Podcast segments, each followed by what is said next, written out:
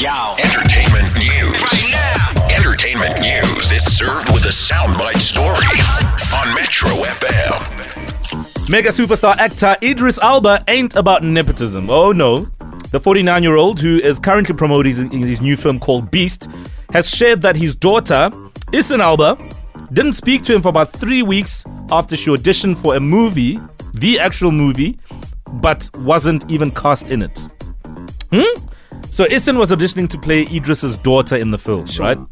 However, she was apparently not right for the part because apparently they lacked on-screen father and daughter chemistry. Wow. So they can't do it on screen, but they're doing it off screen.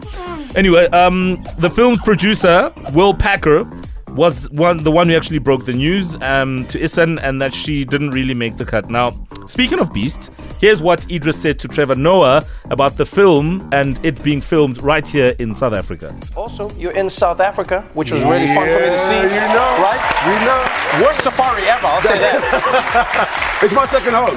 Yeah, you know, it is. You I go got, I got an honorary, you know, South African. I feel like an honorary South African. I love that. I love it. Yeah, there. I love it. there. And let's talk. Let's talk about the movie. Um, it's terrifying.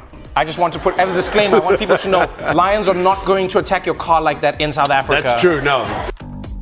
Now, this might have not been a situation like Happiness with Will Smith and Jaden Smith, where they could, you know, get along on screen as father and son. Otherwise, the soundbite team visited Isan at home for an interview, and she seemingly still is frustrated by her family. I, I need ukuthula kancane I need ukuthula kancane nje ngiyangicela kancane just for two hours Yeah, things are not okay. Akuhambanga kahle. Just for two hours, Nyan. Please silence. yeah, it must be not getting the part. Nah.